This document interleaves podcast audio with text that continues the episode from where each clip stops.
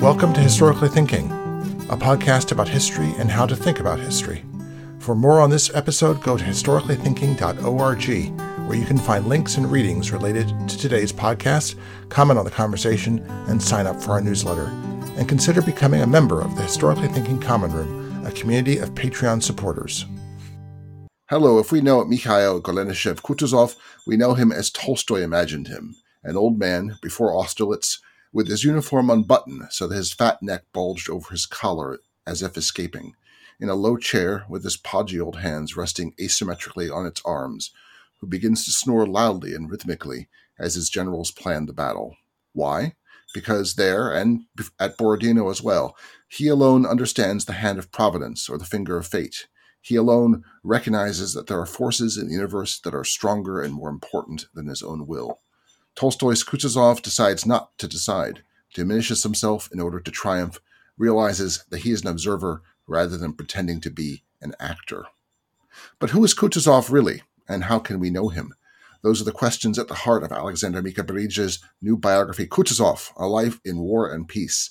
It is concerned is as concerned with Russia in the late 18th century and with what subsequently was made of Kutuzov's legacy to this very moment that we record this conversation as Alex is in Kutuzov's life story. Alexander Mikaberidze is professor of European history at the Louisiana State University at Shreveport, where he is also Ruth Herring Noel Endowed Chair for the curatorship of the James Smith Noel Collection. And this is the longest title that I ever read on the podcast. This is his fourth appearance on Historically Thinking. Alex, welcome back.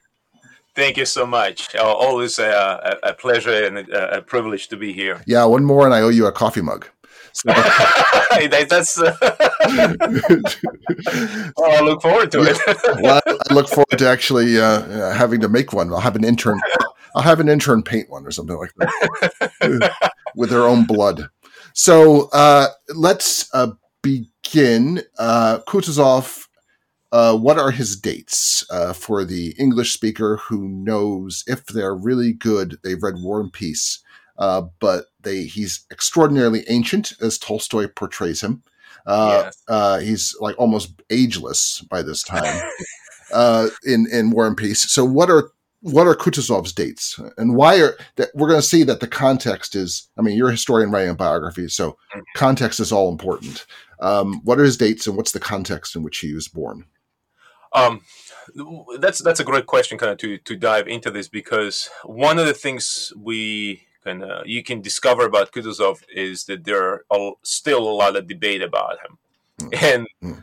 even about the date of his birth. Uh, really, so that's a good starting, right? Uh, um, if you travel to um, Russia, uh, if if you go to St. Petersburg to the great uh, and imposing Kazan Cathedral, or the Cathedral of Our Lady of Kazan, where he's buried. Um, the date on his tombstone is 1745, but as um, I've discovered and as some my Russian colleagues have, have shown, that date is wrong. Um, and that he was born two years later, actually in 1747. So that's the starting point for him. Um, he was born on uh, on an important holiday, or at least a religious holiday, celebrating Saint Saint Michael, and that's why he was called Mikhail or, or Michael. Uh, and of course, he lives what at the time would have been considered a long life. Um, he he dies at the age of sixty, what uh, sixty five, um, almost sixty six. But of course, from a present day perspective, Tolstoy's vision of him as that ancient man right? yeah. at the age of 65 uh, I, am sure many will take quibble with that. Yeah don't, don't, but he had a turbulent life. He had a life full of uh, i think he spent most of his life literally in the field in the campaign uh, campaigning and that, that, could not but take toll on his body. So i, I, I he's I, I without without knowing anything you would know immediately that he must have been born into the nobility is he born into the what sort of? I, and I also I know very little about this, but I I I, I know that Russian nobility has a very intricate gradations. Uh, just like as in Austria-Hungary. So, what level of nobility are the Kutuzovs, and how does that how does that set him up or disadvantage him?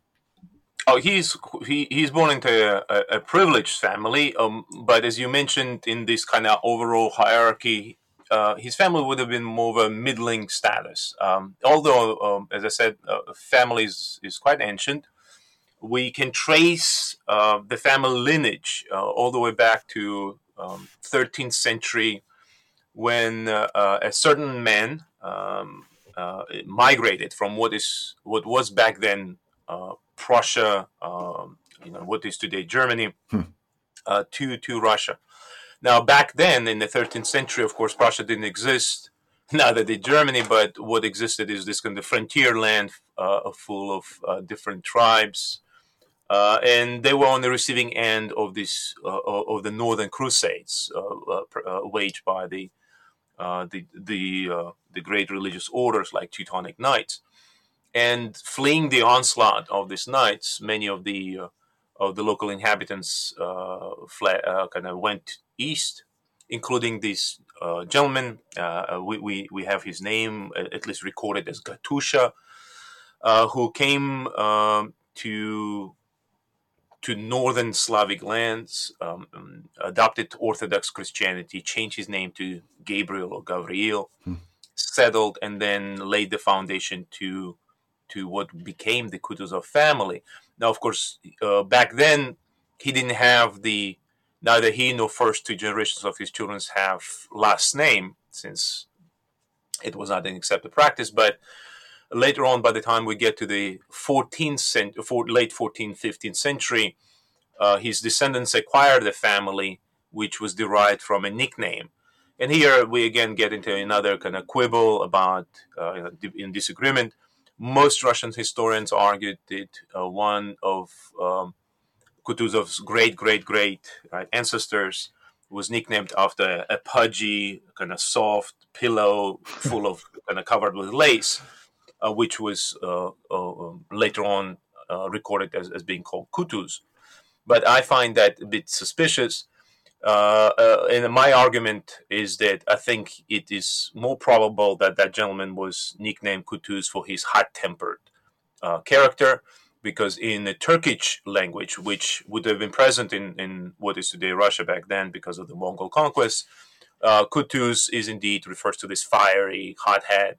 So I, I think that's more probable and so that Kutuz then um, became a, a kind of a moniker for the whole family, uh, giving us the last name of Kutuzov. So the Kutuzovs, uh, where where's their estate located? Where's their where's their the basis of their wealth located? The family uh, split into two main kind of uh, branches, and then each branch subdivided. One uh, settled in Moscow, the other one stayed um, in the north around Pskov. Uh, now Pskov is a small town but back then it was an important uh, um, commercial hub, a part of the Novgorod's great republic. Uh, and that's where Kutuzov, the you know our our uh, Kutuzov's ancestors settled. And by the time we get to the 18th century, they're actually uh, owning substantive uh, substantial estates. Um, uh, it, Russia at this time, you you were asking about kind of what kind of society he was born. Uh, well, it, it is a society that is highly hierarchical, uh, uh, based absolutely on privilege and on the institution of serfdom, which was codified into law in 1649. And by that law, effectively, common people were served, um, uh, and, and the status of, of, of, you know, of serfdom was passed from generation to generation. And so nobles owned land and the people who lived on it. And in the case of Kutuzov, his grandfather and his father owned about 600 uh, souls.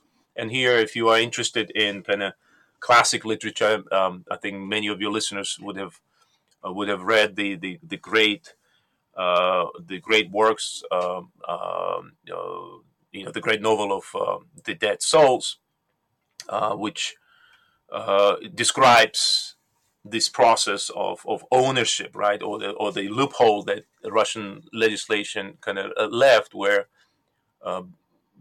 the standing of the Russian nobleman was determined by how many uh, serfs he owned. But what happened is that uh, the number of serfs would be evaluated in censuses, which were conducted every so many years. But what happens to those serfs who died in between? so, right in between the censuses. They're still on the books, but they're actually dead. And of course the great uh, Ukrainian slash Russian. Right, I'm gonna get into trouble here, um, but uh, we'll go with Ukrainian writer uh, Gogol. Right, Nikolai uh, Gogol writes this remarkable satire about people, or in this case, his main character protagonist, going and buying those dead souls. Mm-hmm. But I like this Gogolian vision of of of, of the importance, uh, kind of, of buying these souls because what he talks here about is, is ownership of human beings.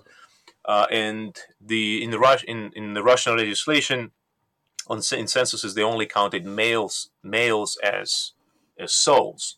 And so when we talk about, for example, Kutuzov's father owning some 600 souls, this is males. Some of them, of course, would have been married. Some of them would have had children. So the number is kind of misleading because it's not just 600. It would have been uh, probably double that number if we count if we consider how large serf families tended to be. And then later on, of course, in his life, Kutuzov will build upon this legacy. He will be a great beneficiary of the uh, Russian imperial expansion into Poland, the destruction of the Polish state, uh, because as part of that, uh, Russian Empress Catherine was rewarding her, her loyal generals with uh, the Polish estates that were confiscated from the rebel, right? Uh, um, um, uh, uh, the rebel Poles uh, and given to the loyal Russians. And ultimately, Kutuzov will have what I, I think my estimate is about 15,000 serfs. Um, so it would have, he would have been one of the larger uh, uh, um, landowner and serf owner in Russia. So in a way, his entire trajectory is we can we can see the trajectory of his career by the number of people that are are basically enslaved and serfed, whatever wish to whatever term we used to wish to use. Yes, absolutely. In, and what I find particularly interesting, and, and anyone reading the book, I think will will find it also kind of repetitive, is that despite being this uh, uh, uh, large landowner, despite owning so many serfs, the perennial problem Kutuzov faces is that of money. Mm-hmm. It's a red kind of thread through his life constant search for more money because his family can't keep up with expenses. Right, because so, because the, as we'll see, the jobs in which he uh, exists require tremendous personal expenditure on behalf right. on behalf of the imperial uh, crown. Uh, mm-hmm. And uh, I mean, I, I, was just thinking as you were talking, the connection between slavery and warfare throughout human history. Um, it, it helps to be a citizen hoplite in Athens to have slaves. It helps to be mm-hmm. a citizen soldier in Rome to have slaves. It helps mm-hmm. to, the Confederacy has the most effective draft in modern history because of slaves. Um, mm-hmm. it helps for Kutuzov can go off to war, can go to military academy, he can do all those things because of slaves, because of slavery. Um, eh, this is how the Russian aristocracy can spend its time engaged in warfare. The downside to it is that uh, because Kutuzov is gone so so long from his states, mm-hmm. uh, when he actually visits them, he realizes how mismanaged they are, right, and how inefficient the system is. And he tries. So at no point, and I, I need, I think, to emphasize, at no point does he consider emancipating serfs. So I think he's a, a byproduct of his, you know, cultural milieu with all the uh, you know worldview attached to it. So he's convinced serfdom is, is the way to go but what he wants is find a way to m- kind of uh, modernize. Mm-hmm. I'm using this rather loosely. The the um, agricultural estates that he he owns. So he he experiments with different means of uh, uh, uh you know methods of of agricultural uh, production. He tries to set up uh, different manufacturing. Yeah, it, it uh, he actually helps those serfs that he you know that the work his land. He helps them by providing them with with means uh, with tools or, or some funding, but it's all it's it's always a climbing up up a very steep hill. It's weirdly similar to Washington. I thought as I read the book, um, and I think the difference is is that Kutuzov is a soldier first and foremost, and you know his uh, recent excellent book on Washington um, and agriculture makes clear Washington was a farmer first and foremost. And in the end, slavery went against his commitment to enlightenment farming. Um, mm-hmm. But Kutuzov is an enlightenment soldier. So let's talk about let's talk about the military enlightenment. Um, he goes up. When does he go off to uh, join the army? He must have been very young.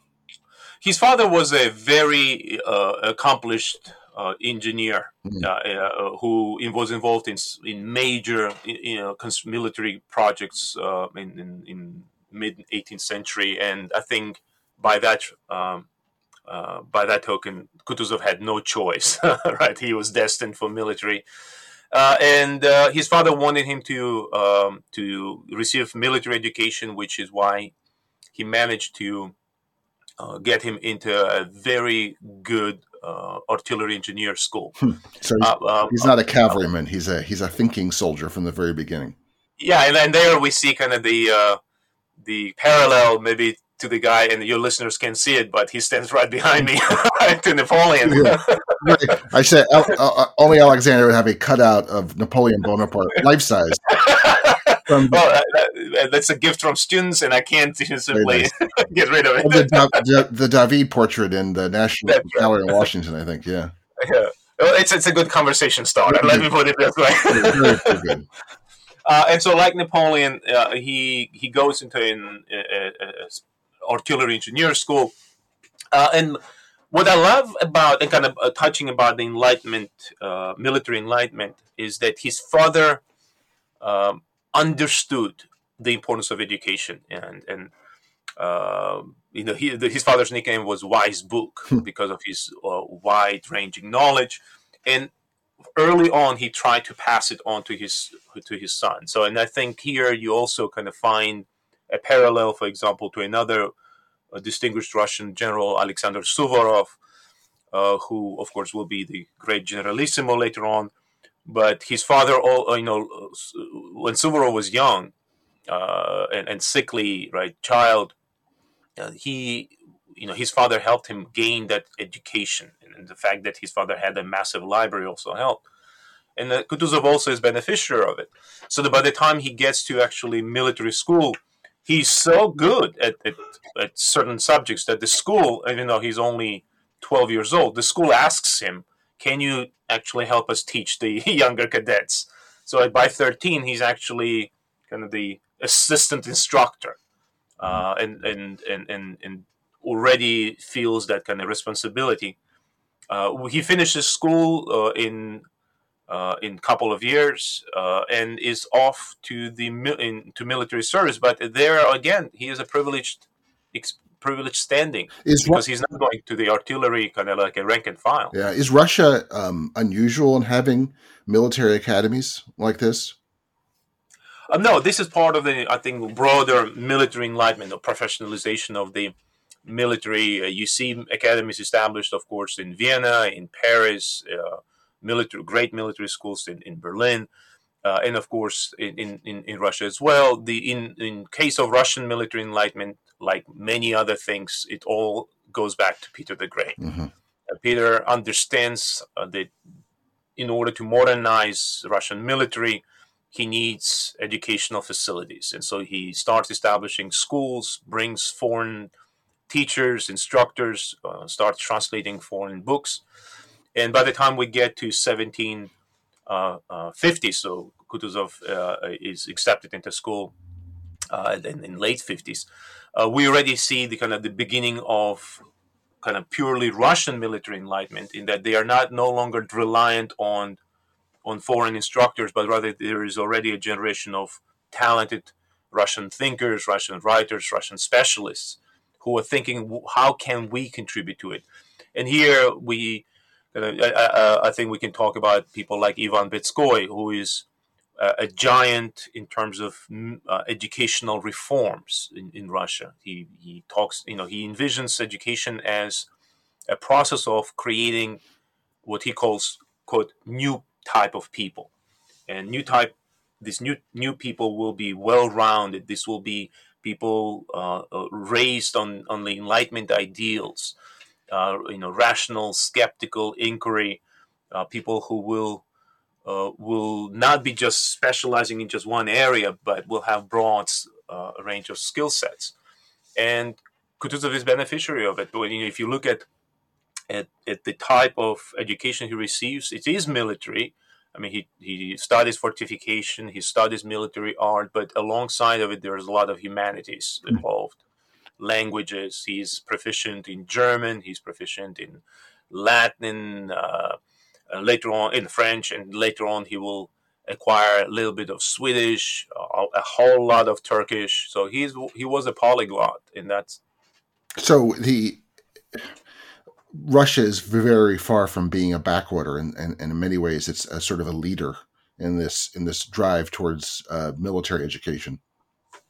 Yes, and there is a wonderful book by by a, a, a great colleague of mine, Eugene Miakinkov, um, on Russian military enlightenment, where he shows uh, both the strength and the weaknesses of, of the system. Mm-hmm. Uh, uh, one of the weakness, for example, and that's the that's the problem that Kutuzov himself will confront because in later years, when he's already a general, an accomplished general, he will be actually giving a role of uh, leading one of the most important uh, uh, Uh, military educational institutions in Russia, the, the, Great Cadet Corps, and he faces that uh, problem uh, uh, up front. And the problem is, how do you create this new type of people, right? The, what Betskoy wants. Well, for Betskoy and his successors, this was to create an isolated environment in which you kind of introduce cadets in, in, into to theory, to history, to morality, to ethics, to philosophy, but they did it in, in, in essentially in, in isolation from the real world, in almost literal isolation, because these cadets were not allowed to leave the school grounds and kind of were raised in, in this environment. And what happened is that by the time we get to 1770s, 1780s, this new generation of cadets who are coming out of these military schools are entirely unprepared for the harsh reality of combat. Um, there's a wonderful letter I found from a, an eminent Russian diplomat who, uh, when he's co- commenting uh, Kutuzov's appointment to lead the cadet corps, says that yes, our officers are, you know, they can recite Voltaire and Rousseau and they can write playwrights, but they can't lead the battalions. So what's the point, right, of, of, of spending this much money training them? And that's where Kutuzov comes in and kind of plays an important role in, in Russian military enlightenment by f- trying to find a balance between that aspiration to create well-rounded citizens, well, subjects. Mm-hmm. Let me take the citizen back. Subject leaders. Uh, I mean, no, subject leaders, but also mil- good military leaders. Yeah. That's right. So this is gonna and, and what he tr- he I think he he manages to do that by giving the cadets well-rounded education. He himself teaches uh, courses on history of uh, military art and kind of military history of recent military history of Russian Empire, uh, and it certainly draws on his own experiences. But he also is very keen on hands-on, practical uh, t- uh, experiences for the cadets. So for the first time, these cadets are taken outside the school uh, grounds to camping experiences. They're taught how to set up tents, how to maneuver. He, I, I love the part where Kutuzov actually buys uh, kind of replica of grenades that dis- that can be disassembled, shown what's inside, reassembled, and then they're practicing throwing them. Uh, and, and and that hands-on uh, uh, education, I think, is, is very important o- overall. Right? We know how crucial it is. Uh, to have that individualized attention and emphasis on practical application. So it's important that they have that because Russia is even if not in openly declared war, it seems to me that half of Kutuzov's life is spent in a state of semi-war. yes, yeah, yeah, maybe gray. It's a gray war. I, yeah, that wasn't just invented um, no. against the Ottoman Empire. Um, yeah. So they're they're they're in a continual sense. Uh, they're, and, and, and let's let's give the credit to the Poles too. Yeah, yeah. Ottomans absolutely. and Poles. That's a common thread in in in Kutuzov's life. Yeah. Uh, and you're right in that. Actually, I was uh, as a, for the fun of it, I was tracking how much time he actually spent with his wife, and it's very little. They get married in late 1770s, and uh, they do have uh, kids every time Kutuzov comes back home, but but it's not too often. Yeah. Uh, uh, he he's participated in the Russo-Polish Wars in 1760s. He participated in the Russo-Ottoman Wars in 1770s, 1790s. Uh, then again, uh, the events in Poland in, in mid 1790s. Uh, then he serves again in, in, in, Finland kind of watching the border against Sweden, and then is back to fighting Turks. Then, of course, goes to fight Napoleon, only to be sent to fight of Turks again. So he's always in the field fighting or in a garrison service, uh, and, and that is the most defining element in his life. That everything about him is is is military related. So he has very little, I think, time when he's not in the army. Even when he is governor general of Lithuania, his primary task is to provide uh, wherewithal, material and, and, and human, uh, for the war efforts. Mm-hmm. So, what's warfare like with the Ottomans? I mean, it, how does Russian military culture develop in the 18th century to basically be a tool for either fighting the Ottomans or suppressing the Poles? I mean, it, it's a certain kind of army is created by that experience. Yes, absolutely. Um, and I think I have a um, one of my favorite chapters in, in this book mm-hmm. is the chapter in which I'm uh, discussing the kind of influences Kutuzov had at a young age from two distinguished generals. One is Alexander Suvorov, and the other one is Peter Rumyantsev. Suvorov, of course, is more famous, especially in the West. I think we can you know envision Russian 18th century warfare as, as you know, Suvorov. But Rumyantsev to me is, is no less interesting. Uh, uh, um, unfortunately, he's not as well known, and there is still no good biography of him. Uh, but but he's well deserving of it um, because both Suvorov and Rumyantsev understood uh, what needs to be done or what type of army needs to be developed to fight the much larger, numerically much larger Ottoman armies, but uh, armies that were not as disciplined, not as well organized as as the Western European armies, and the Russians certainly were part of that Western European dimension. And so what we see is Suvorov and Rumyantsev are experimenting uh, uh, various approaches, and including uh, the most effective one being the so-called moving redoubts approach, where whenever they encounter an Ottoman army, which was predominantly cavalry-based army, um, um, uh, the, what Rumyantsev would do is he would organize in checkered formation these large squares that will be constantly on the move, but within support distance of each other, and he used them to a devastating effect in battles like at Larga, at Kagul in 1770s, and of course later on, Suvorov uses the same approach with even greater uh, uh, efficiency at Fokshani and Rimnik, and the Ottomans f- uh, struggle to find a, uh, a response to this combination of rigid discipline that the Russian army possesses and the uh, uh, very flexible, efficient tactical approach uh, that utilizes combined arms. Those squares have, of course, infantry, but they have artillery in support with cavalry in between. So uh, uh, it, it's a very fascinating approach, and Kutuzov is exposed to this early on, uh, and he he learns by by participating. He learns by observing, uh, but he also, like many Russian officers, uh, he's taught to lead from the front and he does so uh, uh, throughout his life uh, and pays a dear price for it. Right? He, yeah. he infamously gets shot two and a half times in, in the head and survives. yeah, I thought uh, Dan Morgan was uh, was lucky escaping a musket ball through his neck and face, but uh, Kutuzov does him even better. I think. I'm, although I still I still don't. I mean, in both cases, I'm not sure how one ball avoided the jugular vein and the other avoided the well, tell, brain. tell how, tell how Kutuzov yeah. was was wounded. I mean, it's really stunning, especially the first injury is yeah. absolutely uh, stunning because he's le- uh, this is the fighting in the Crimea uh, in 1774. The the you know in, for those who are familiar with American history, and especially for me in Louisiana, right? The Battle of New Orleans, we know the battle happened while the negotiations were already done in Ghent, right? Mm-hmm. But the news haven't arrived yet.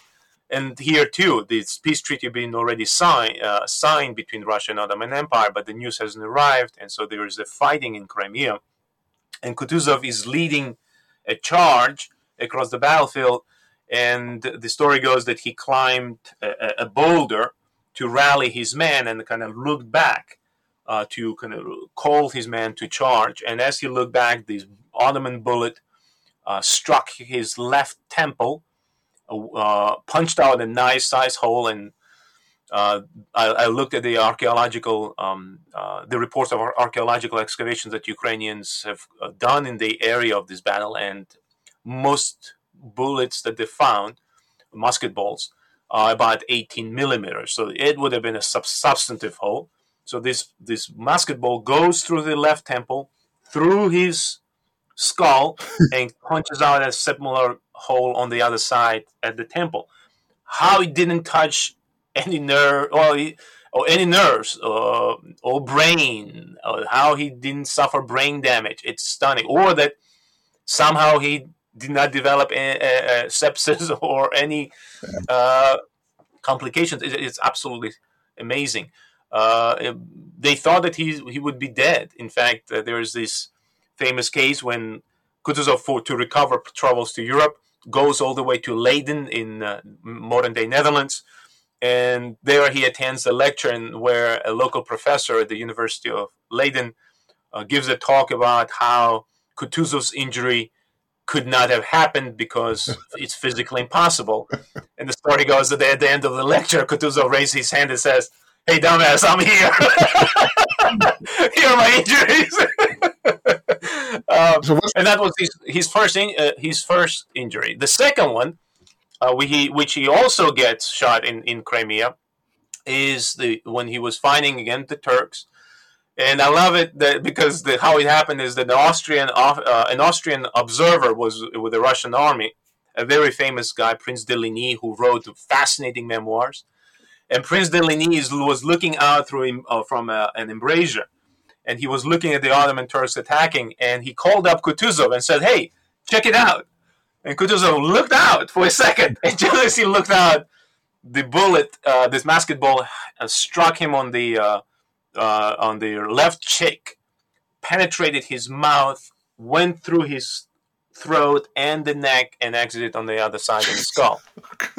Again, yeah, as you said, missed jugular, missed veins. He didn't even lose. This is the uh, fascinating that he didn't even lose eyesight right from these injuries that famous vision, you know, image we have of him with an eye patch is actually Soviet myth uh-huh.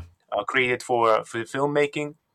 He could see with both eyes, although the the uh, one of the eyes was a little bit uh, kind of skewed because of the muscle damage, but he could still see it. And then, of course, at uh, Austerlitz, he, you know, he has that half injury when uh, when he's uh, trying to rally an army, and one of the the musket balls or splinters, shell splinters, uh, strikes him on the cheek, mm. on the cheek, and kind of injures him, but it more of a grazing wound. Somehow, this um, it was it, it, this supposedly old fat man becomes a light a light infantry officer and a pioneering light infantry officer when that is the that is the thing to be in Europe. Yes. Uh, so could you describe that? I mean, this. I mean, some people are going to start falling asleep at this point, but you know, I, we have to talk about light infantry. Light infantry is really important, uh, and yeah, it's a, it's a new and exciting thing. Exactly. you can't fall asleep. Yeah. Everyone was doing it. Everyone yeah. was experimenting. Everyone. Now, of course, uh, you know, this is we talk in Russian. Uh, uh, um, in Russia, they, they refer to as Yigeria, uh, which comes from the German Jägers. Jägers. Yeah. It's a light infantry. This is shock troops, really, right? These are troops that is designed to disrupt the approaching enemy uh, battle line by targeting officers or uh, disrupting the chains of command. and uh, you know, it, it, was shown this its efficiency on the battlefields of Seven Years' War. Mm-hmm. Uh, now, Kutuzov was not involved in Seven Years' War, but he understood the the importance of it. And what happens is, uh, he he is tasked with organizing these light entire uh, units of light infantry. before that, there were battalions and companies incorporated with the regular infantry, but Kutuzov is tasked with organizing entire regiments. Um, and he he realizes that the, the one of the problems uh, Russian military faced was that there were no instructions, no manuals um, outlining what is light infantry, how it should be used, how it should be trained, and so he writes one. Uh, and what I find uh, fascinating in this manual is that it is an encapsulation of, mili- of, of military enlightenment. Here you see Kutuzov talking about the importance of treating soldiers well. I know it, it's we take it for granted, But this is a time when soldiers are at the mercy of their officers, and in places, in many you know European armies, Prussian or Russian, uh, physical punishment is is accepted, right, and and mistreatment is is quite tolerated. But Kutuzov flips it, and he talks about uh, treating soldiers well, providing for their needs. He uh, emphasizes the importance of individual training, and again, that kind of echo of his uh, military education is that soldiers need to be explained at their own level. And considering that this is uh, largely illiterate recruits that the Russian army was uh, uh, getting, he uh, he kind of uh, sets the bar low by saying soldiers need to be shown how to shoot, where to shoot, how to move, and everything needs to be easily understandable for them. one of the fascinating things he does is, for example, he develops a special firing range mm. with moving uh, objects where soldiers will be asked to shoot not volleys, kind of, uh, but rather aimed, targeted fire. I thought that was, and after that each, was very cool. That, yeah, and after each round, right, the officers are supposed to go to the, each, each soldier uh-huh. and tell them, "Hey, Al, your bullet went up, so this is how you adjust it, or you know, it went left. This is this is what you need to do." Uh, so I, and that, that's where really Kutuzov shines, uh, both as a military officer and as a member of the military enlightenment. And I think you touched upon something that I uh, wanted to emphasize in the book, and that is Kutuzov to me is like a jack of all trades. Mm-hmm. Uh, whenever uh, Russian military leaders needed something to be done, they would turn and say, "Hey, Mikhail, you're up for it." So uh, I find it uh, really astonishing that this is a gentleman who started in artillery, went to engineer, then, or actually engineer, then artillery, then was a staff officer, then was a quartermaster officer, then he was in charge of grenadier units, hmm. light infantry units, then he was asked to organize light cavalry units, and then commanded other units as well. So he has this diverse experience from uh, staff to quartermaster to uh, uh auxiliary to infantry service that comes really handy when he becomes uh, uh, an army commander. So, what is the briefly? What's the campaign that makes him famous? You say it brings him to the forefront of Russian military commanders. I mean, it's after that he's essential to the imperial power, really, for the next the next several rulers. Um, yeah. So, what what what is that campaign, and what does he do that makes him so prominent? Uh, that's uh, Russo-Turkish War or Russo-Ottoman War of uh, 1787, 1791, and especially the last uh, year of the campaign is when Kutuzov really comes to be the man that we really, uh, you know, see in later years. By that time, he already has th- almost 30 years of experience, um, military experience, several campaigns behind him, and uh, he shines at these decisive battles, like, for example, storming of Ismail, the great Ottoman fortress, which was taken by the by Suvorov in, in the fall of 1790. And Kutuzov was actually uh, instrumental in capturing it. Suvorov famously says that he was on my left flank, but he was my right hand, and appoints him as the commandant of Izmail. And it's a it's a bloody experience, and, and I think you know uh, uh the readers of the book will be struck by the sheer savagery of fighting that was taking place at Ismail. Uh, and then after Ismail, uh, uh, several months later, Kutuzov plays a decisive role at the uh, at the Battle of Machin, which effectively shatters the Ottoman will to fight on.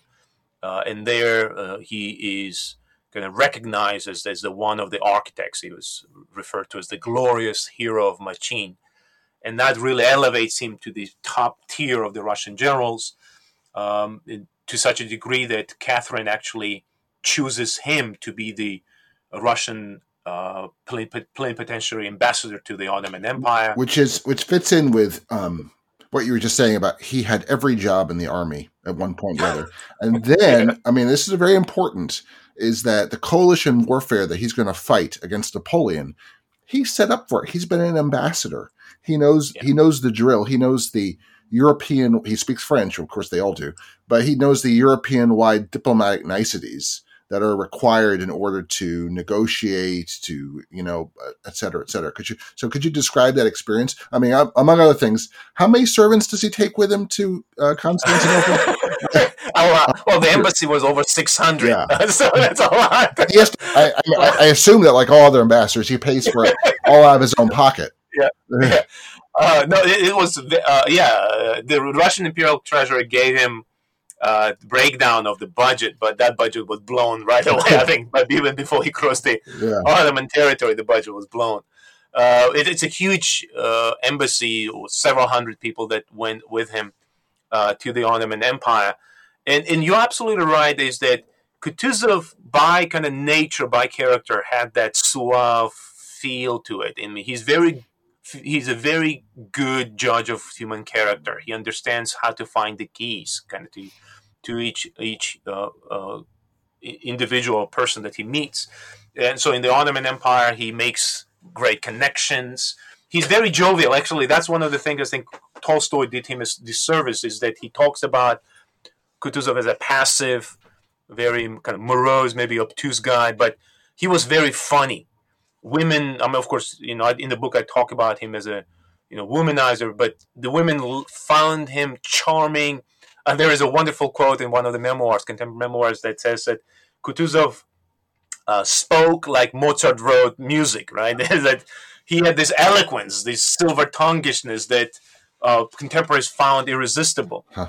And, and he uses this in, in, in diplomacy. He established good relations with Ottoman viziers, with Ottoman officials. In fact, the commander that he encounters later on in the twilight of his career in 1811 and the command the the Ottoman commander that he crushes actually is the man he encountered in back in 1793 as a as one of the viziers and with whom he was chatting and and later on when they're fighting they actually are sending gifts to each other. Mm. You know, the Ottoman vizier sends a, a, a plate of citruses like lemons, and Kutuzov uh, sends a, a, gift back, and so there is this personal dimension to it. But um, the importance of it is is what you alluded to is, and that is when Alexander, uh, the uh, Russian emperor, uh, uh, is faced with the task of choosing somebody to lead coalition forces in 1805 and then again in 1813. Kutuzov is a natural choice for that very reason is that he has diplomatic experience to go along with the military experience and that he's good at smoothing over edges uh, and in that he offers a contrast to suvorov suvorov is a brilliant military commander absolutely brilliant but he is not a good diplomat. In fact, he, in, in, some sense, takes joy in pissing off his superior, right? Like prodding his Austrian uh, colleagues. Uh, the campaign of 1799 is a good example of it because Austrians are just annoyed by this constant pestering and bickering with Suvorov. And less so with Kutuzov. In 1805, actually, there are good relations. Uh, you know, they have good relations with him. Um, we I, I, I, the whole point of this is to sort of set things up for Borodino. So I don't want to. I we're, we're, if it seems like we're going slow, that's on purpose. I want to figure out how did Kutuzov become Kutuzov. Kutuzov. Um, one you've mentioned. We've mentioned Catherine. We mentioned Alexander. Um, the Russian imperial situation was famously unstable prior to Peter the Great, and while it didn't get as bad again um, it wasn't a period of outright anarchy. Um, it really is a it's a, a, bit of a it's a questionable position being the czar of all the Russias.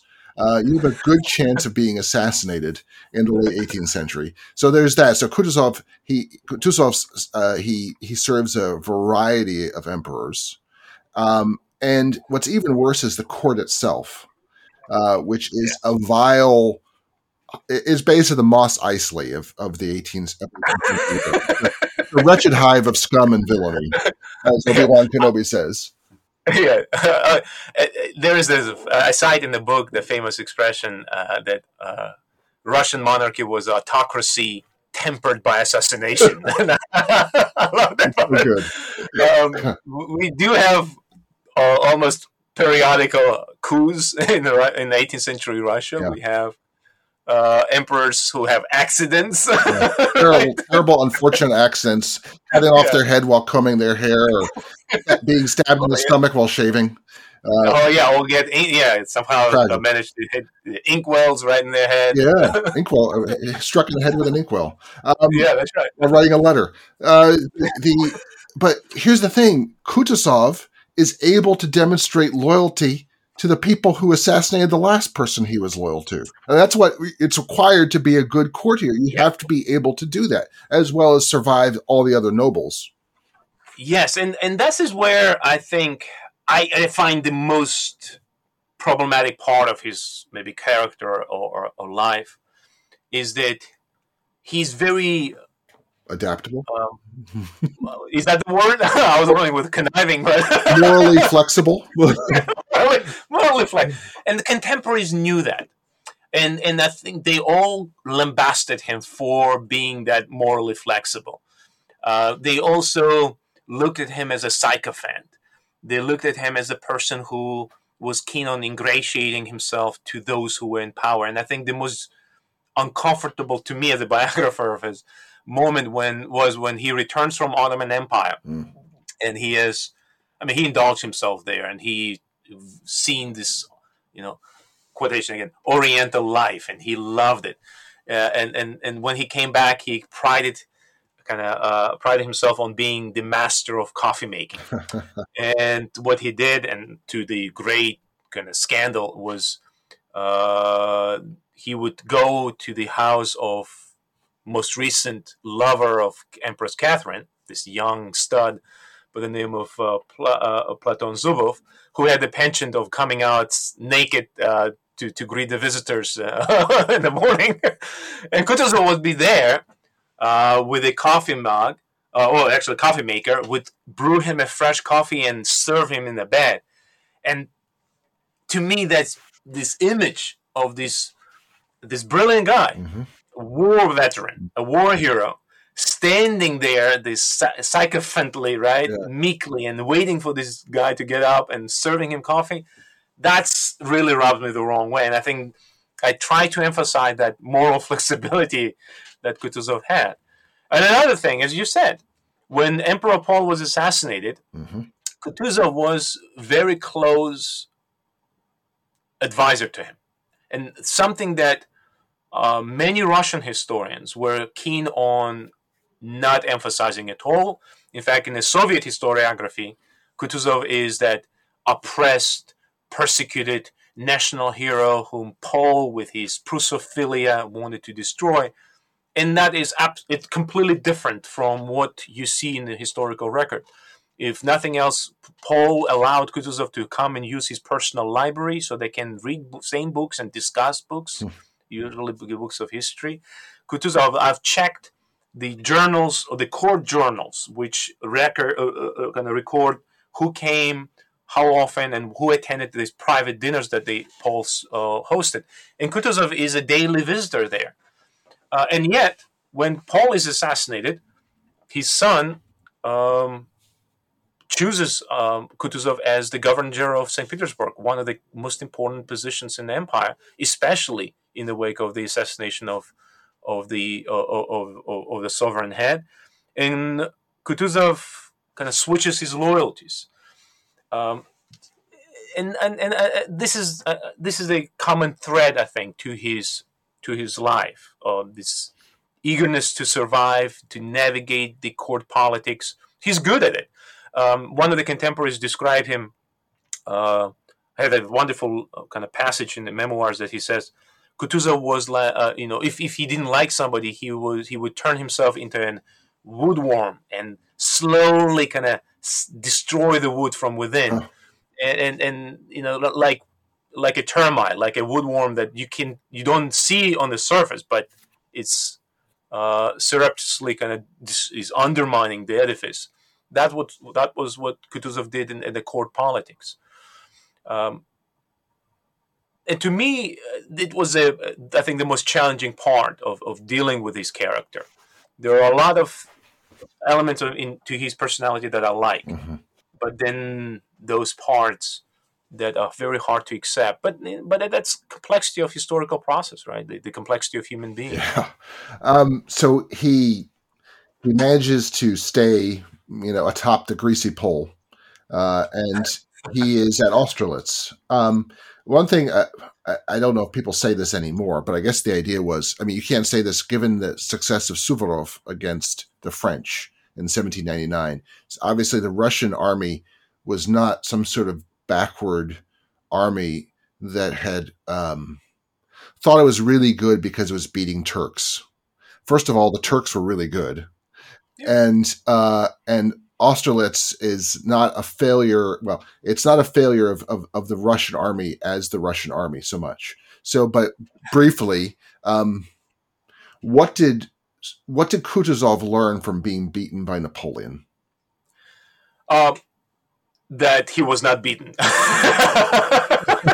For the rest of his life, that's the that's the thing he always uh, kind of stressed that I was not beaten there. and, and uh, that, that's going to strike you know people. Is what one thing we know about Austerlitz? It's supposedly I don't I know nothing really about it except uh, people fall into a lake, um, and it's a big victory for Napoleon. So how did Kutuzov get away with saying that he was not beaten uh, Austerlitz? It was the, Aust- the Austrians' fault, I guess.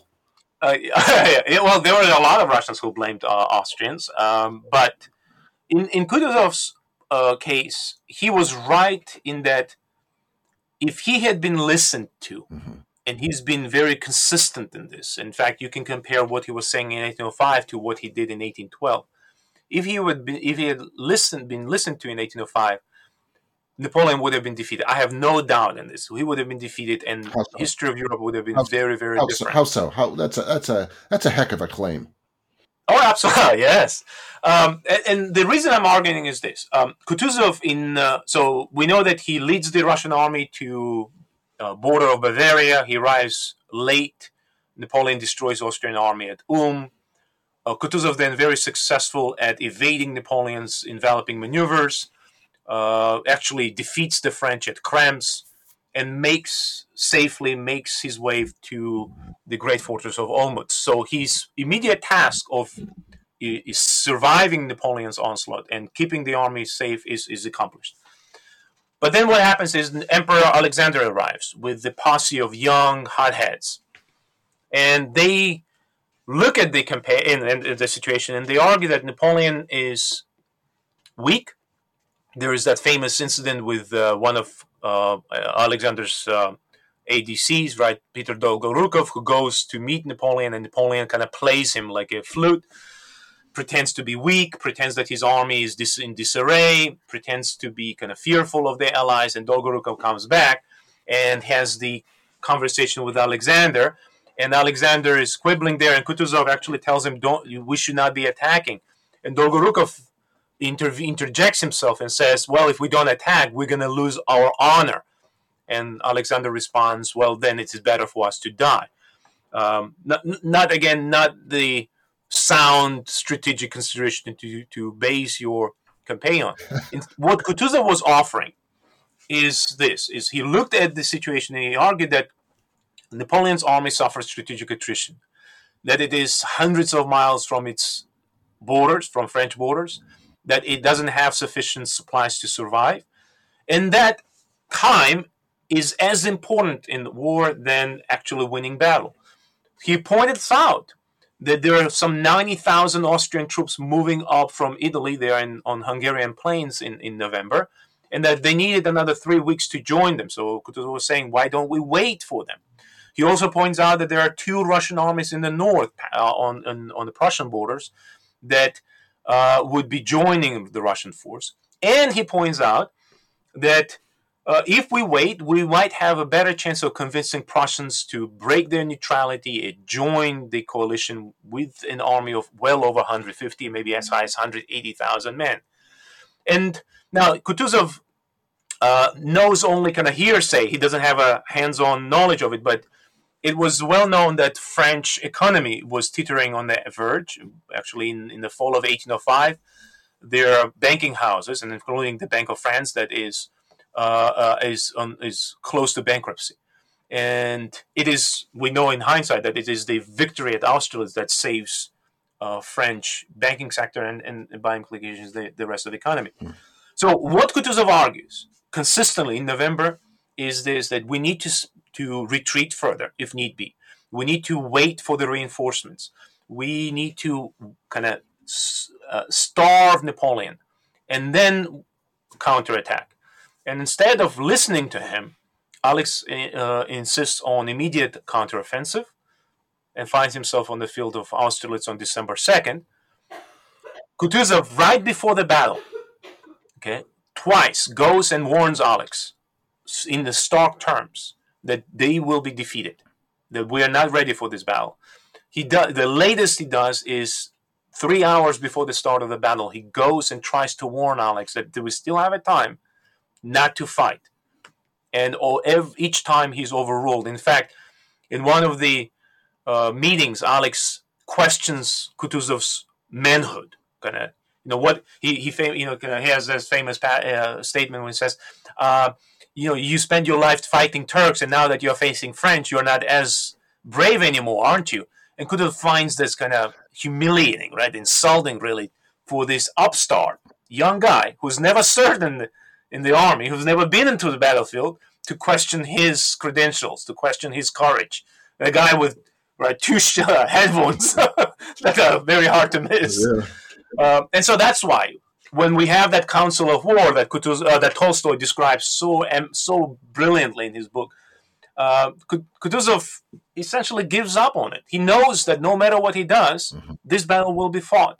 So he just leans back in the armchair and, and dozes off. Yeah. So in 1812, we very briefly he has the opportunity to fight the campaign that he wanted to fight. Uh, the result is Borodino, which is, you know, a catastrophic draw, I guess, for somebody. Um, yes. and then find ultimately the burning of Moscow, retreat from Moscow. Um, how much of that is is this Kutuzov what he wanted all the time? Is this yes? I think so. And and there is a, a, profound, a, really important factor that is makes 1812 different from 1805, and that is Kutuzov is alone in charge of the army. Yeah. There is no emperor breathing down his neck yeah. with the army, and that he's free to to do what he wants to do. Now he does face resistance from the officers. There is a conspiracy of generals, but he he's experienced in the court politics, uh, as we've talked to negate that. Mm-hmm. Uh, for me, Borodino, and and and I'm, I'm taking kind of maybe a new uh, or shedding a new light on it by saying that to me, Borodino is the is the political battle that Kutuzov fights. Mm-hmm. It's the, not the battle in which he necessarily hopes to defeat Napoleon. He knows it will be hard, if if possible at all.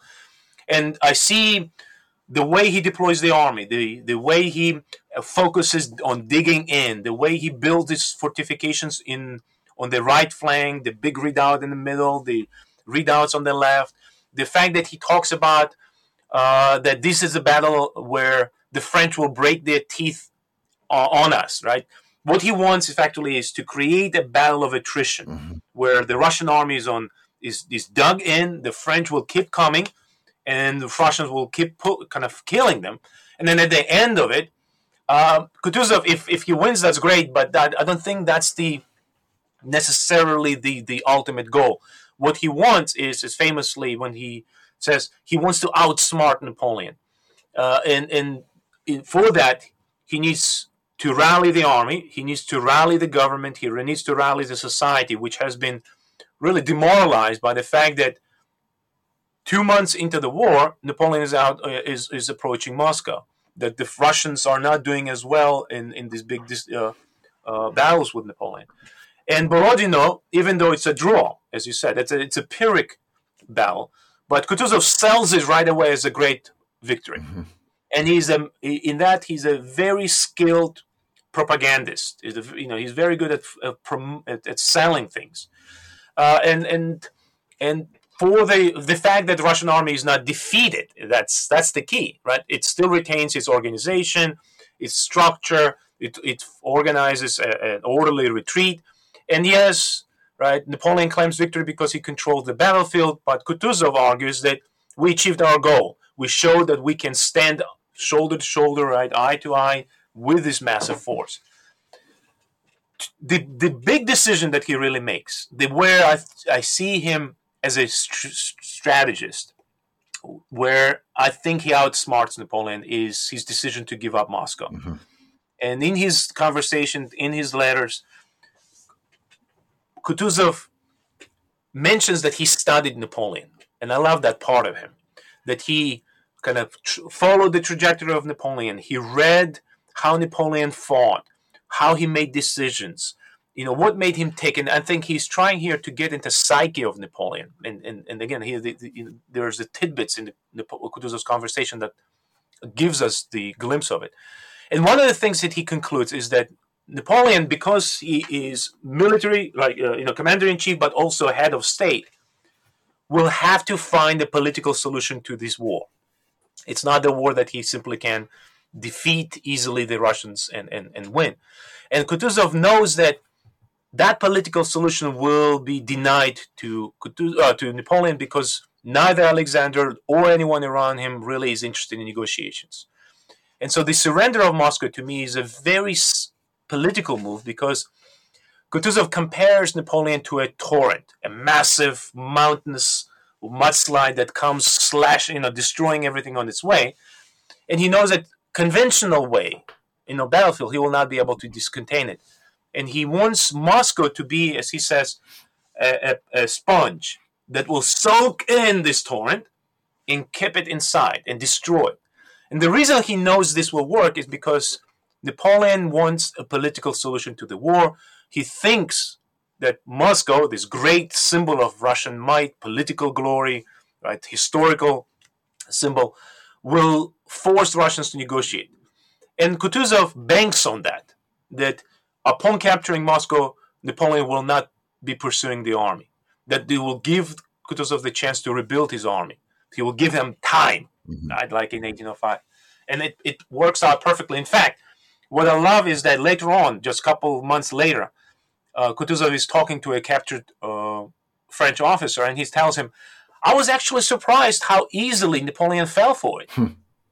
and that uh, he says I was I was surprised how every trick I tried against him worked." Hmm. So Kutuzov then does something strategically very clever for his legacy. He dies. He, he, early on, right? Early on. he dies after after Napoleon's after the destruction of the Grand Army right? Yeah. Um, and he then becomes this. It's really I, I find there's that chapter on his legacy to be one of the most interesting ones, along with the that the one that you uh, like so much about um, about the fighting the Turks. Um, it's really quite extraordinary the way that he has been a he's like a, a molecule that can change structure uh, uh, as as when people whenever people touch it. Um, mm-hmm. So there was a one kind of Kutuzov, and then there's Tolstoy's Kutuzov. But then the mm-hmm. Soviet Kutuzov is, you know, he's kind of a Soviet. I mean, and then, but then there's the then there's the World, Great Patriotic War Kutuzov, which is a kind of a different Soviet Kutuzov. Mm-hmm. And then there's the late Soviet Kutuzov. And I'm sure, I don't know, but I'm sure there's been a Putin Kutuzov. Um, and it's really interesting to see the way that Russia expresses its concerns, particularly about not just the French invasions, but about the West uh, and invasions from the West, and sort of the the sort of the heart of the nation, how that's expressed through the changing image of Kutuzov. I, I, you're absolutely right.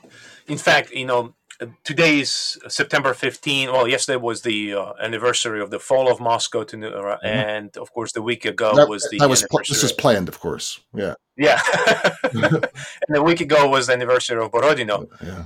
And uh, Borodino, days each year Borodino anniversary is, is marked with, with uh, uh, with reenactments or some festivities or, or, some events in, in Russia. And a friend of mine sent me a, a photo, which I found particularly interesting. Uh, uh, it, it's a big poster. It's a banner, mm-hmm. massive banner that shows Kutuzov leading this kind of new generation of uh, uh, Napole- both Napoleonic leaders, and Bagration is, for example, there, but also this new generation of Russian leaders, including the the uh, uh, uh the kind of the rebel leaders from Donbass region in Ukraine. Hmm. And here, effectively, you see this reinvention of Kutuzov yet again as this glorious vision of the man who defeated the West, mm-hmm. the man who led us to victory, and now he will lead us again. Um, and uh, and that goes to the heart of of the process of historical uh, historical myth making. Mm-hmm. Uh, Kutuzov is, is is a good example of it. Right? We are familiar with Napoleonic legend, and less familiar with the Kutuzovian myth that I explore in, in this book, uh, which the Russian and Soviet historians um, contributed so uh, uh so greatly um, over the course of 20th century, and, and partly it is because the, the historians were well not partly actually mostly it's because historians were forced to uh, to trot a line that the government set for them mm-hmm. so when in world war ii as you said when during world war ii stalin argued that the soviet retreat in front of wehrmacht all the way to the outskirts of moscow was not forced was not because they were losing but be, but because it was part of the larger deliberate strategy which he borrowed from Kutuzov. Well, if you're a historian, you have to trot that line. Yeah. And and they have to find find right the historical facts to fit this uh, imaginary uh, vision of history. And same applies in post World War II period when Kutuzov effectively becomes larger than life. Mm-hmm. Uh, all the quirks of his character, everything that makes him such a complex being, were actually whitewashed. Um, you know, all his womanizing was forgotten. Uh, all his core politics was ignored. In fact, in, instead he turned into this national institution, a man who uh, did nothing wrong. And if, if there is something, if something went wrong, then it's somebody else's, pro, you know, uh, uh, responsibility. The czars or, or Austrians or, or, people around who didn't understand him and there was this kind of convenient scapegoat, foreigners. That every time something went wrong, it would be the foreign officers who da- screwed Kutuzov. That damn Clausewitz. Uh, that's what happened. yeah, that's, yeah. I mean, that's right. I should uh, say, I mean, for people who don't realize, uh, none other than uh, von Clausewitz uh, left, defected from Prussia, uh, and ended up on Kutuzov, Kutuzov's staff, which is exactly. And he had a first-hand knowledge, and I think many of the things that could Clausewitz writes later on, especially on the uh, interconnectedness of politics and war mm-hmm. Uh, are things that Kutuzov believed in. Yes. Kutuzov practiced, especially in 1812, uh, when Clausewitz would have been able to observe it. Yeah. Well, this has been fascinating. Uh, the book is uh, Kutuzov, A Life in War and Peace. Um, Alex, thanks once again for being part of Historically Thinking. Thank you so much for the wonderful conversation. And thanks so much to you as well for being a part of Historically Thinking. If you like the podcast, then share it with a friend, or many friends. Vivian Lundy is our assistant producer. John Rudat is our sound engineer. I'm Al Zambone, and I'll be back next week with more history to think about and to shape the way we think about the present.